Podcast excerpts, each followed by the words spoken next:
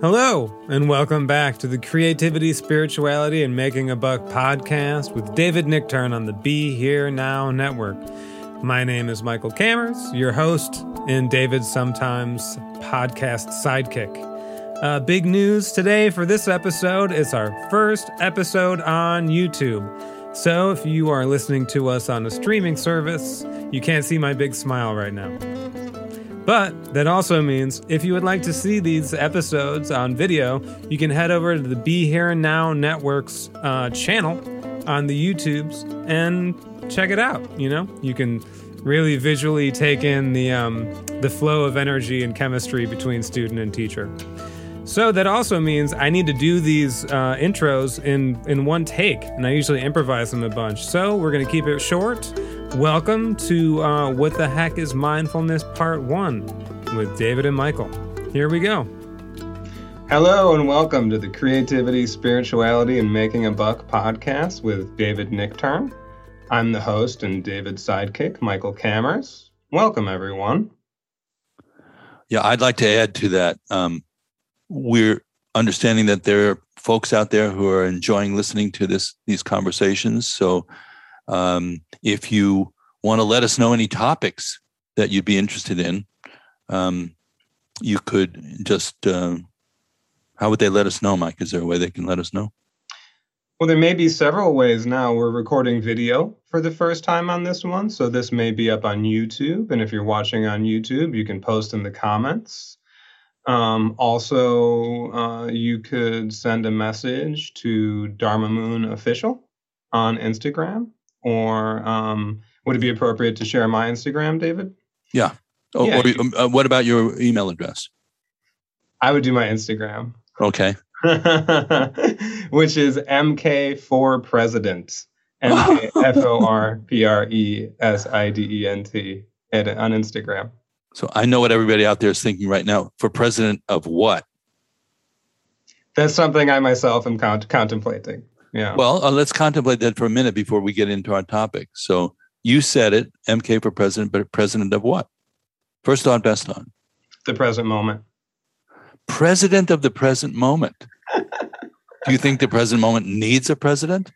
No, I was kind of thinking something I heard you say about uh, sort of the universal monarch teachings of sort of um, manifesting authentic presence in the moment. Yeah, which makes you sort of um, holding a particular seat of um, confidence, of, of of openness, of compassion, wisdom. All that joins with the present moment. That's a big teaching, actually. Thank you for sharing that, Michael. Well, that's what I'm running for. If there's a campaign that I currently have, that's yeah. my campaign. Okay well, that's good. Uh, so, in a way, everybody could take that seat, and then we'd have uh, a whole a whole slew of of presidents. We'd have co-presidents in a way. That would be nice. That'd be good. Everybody could just be themselves. How about that for a starting point? Actually, comfortable with being themselves. How do you feel about that? If you couldn't get to be president, is okay for you to just be yourself?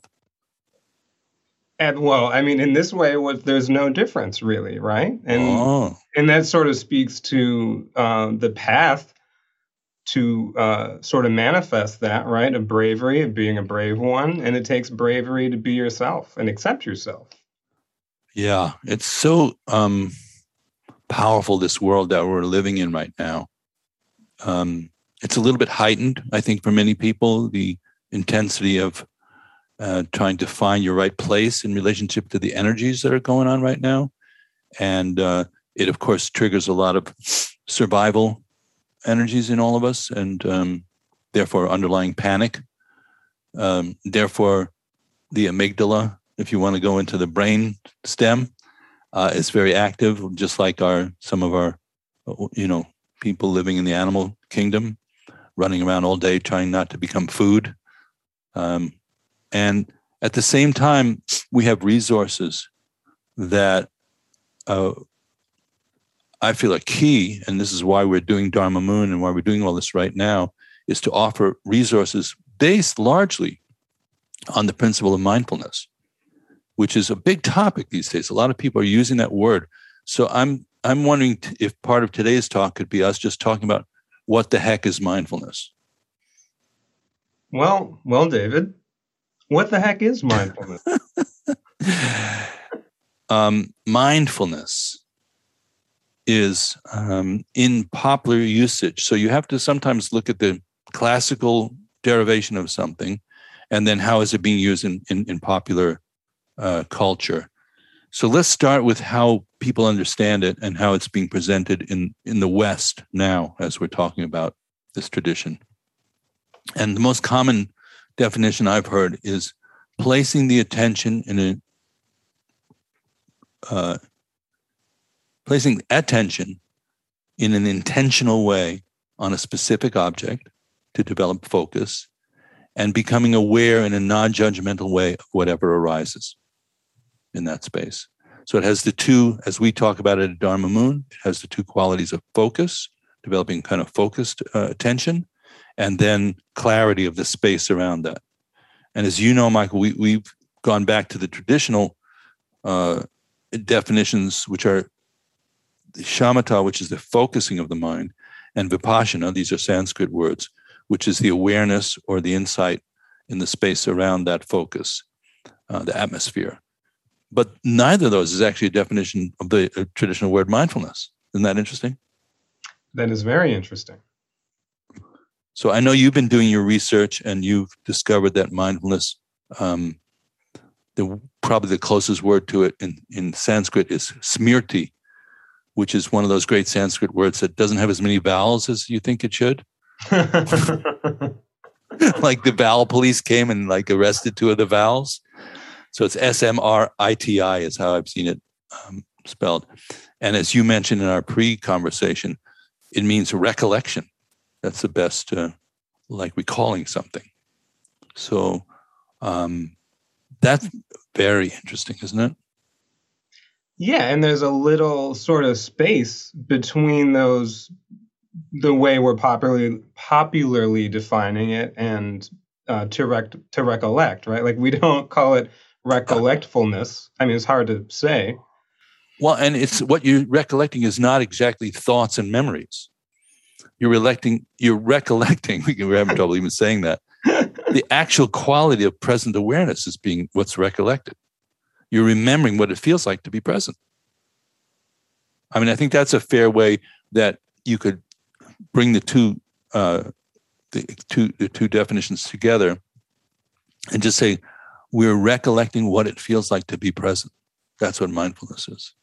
We're remembering what it feels like to be present I think we just came up with something there. Now, how do you do that? Um, it seems to be necessary, and this is where the tradition of what's called satipatthana, or preparation of the ground of mindful attention, is to begin to very deliberately place the attention in a specific way, a narrow focus on one experience, such as the breath going in and out of the body that's like a preparation for mindfulness. That's not really mindfulness itself. I think, is that fair to say? What do you think? Yeah, because in my sort of uh, journeys through like the literature about mindfulness, right? Like we're talking about right now shamatha, right? And shamatha vipassana. And we're saying shamatha is that placement of attention, right, in practice on an object of meditation. And that is often translated as tranquility or peace or Which calm are, abiding. Yeah. That's another one. So anybody look out there, you know, all you folks out there who are listening to this, this could get confusing for you, for all of us. So the question is, what the heck is mindfulness? The heck is an important part of the uh, of the question there, because it's saying you could have a variety of understandings and c- confusion about what even we're talking about, but what good is it? What do you do with this? And what's the point? So that jumps over the, the hedge. Um, and now you're into the territory in which this is being something that's presented as something good for you to actually do, uh, whether you understand it or not. you know, and there's a lot of things we do that we don't have full clarity or understanding about, and we're sort of there's a little bit of about feeling our way into into the space. And I think this is one of those. I think people enter mindfulness practice and they think they have a very clear idea about it. But the most apparent thing is you're sitting still. That's revolutionary in itself. We're never sitting still and upright. Uh, you're not engaging external paraphernalia and, and stimuli. Uh, that's revolutionary in itself. And you are gently, kindly, curiously drawing your attention towards the simple experience of being present. And in that regard, this is a very advanced practice. You know, there there are no advanced practices in Buddhism that go beyond that. Actually, if you if you really want to jump jump the shark here, the art of placing our attention and being present with whatever arises is the full experience of Buddhahood.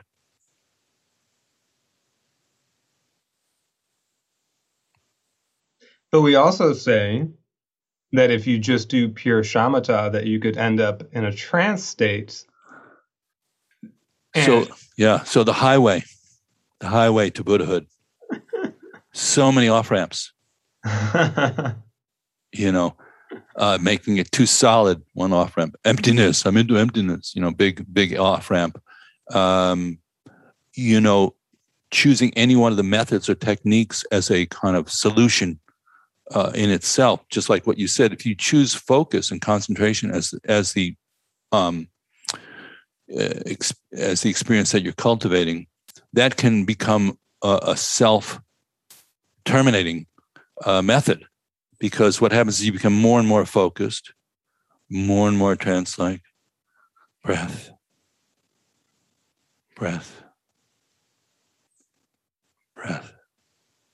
And the next thing you know, you know, your your uh, soup is burning on the stove. Uh, people have been knocking at your door for six hours.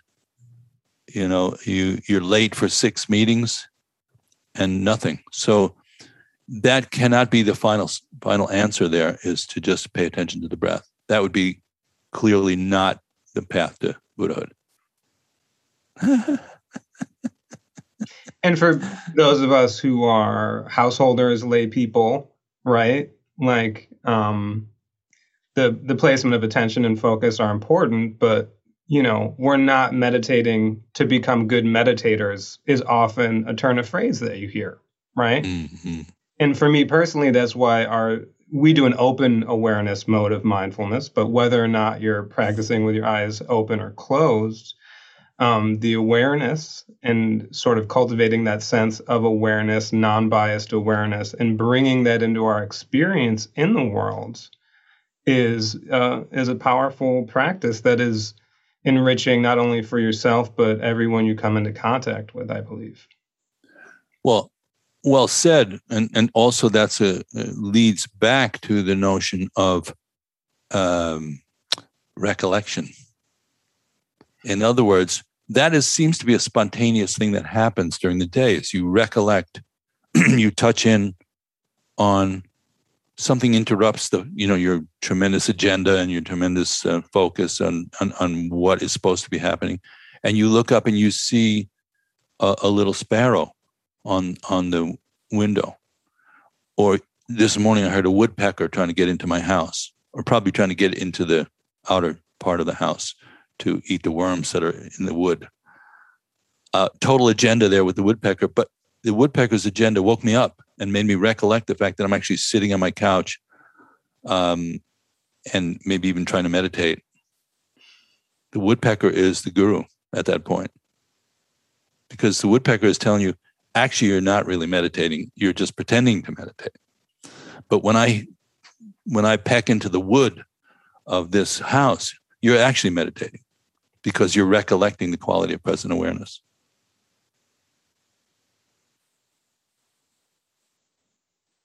I feel I feel like that might be a bow on the on the discussion. What do you think? All right. Well, let's yeah let's let's pause there, and then I think look, this is the kind of thing we could have a sequel to it because what the heck is mindfulness? This is part one.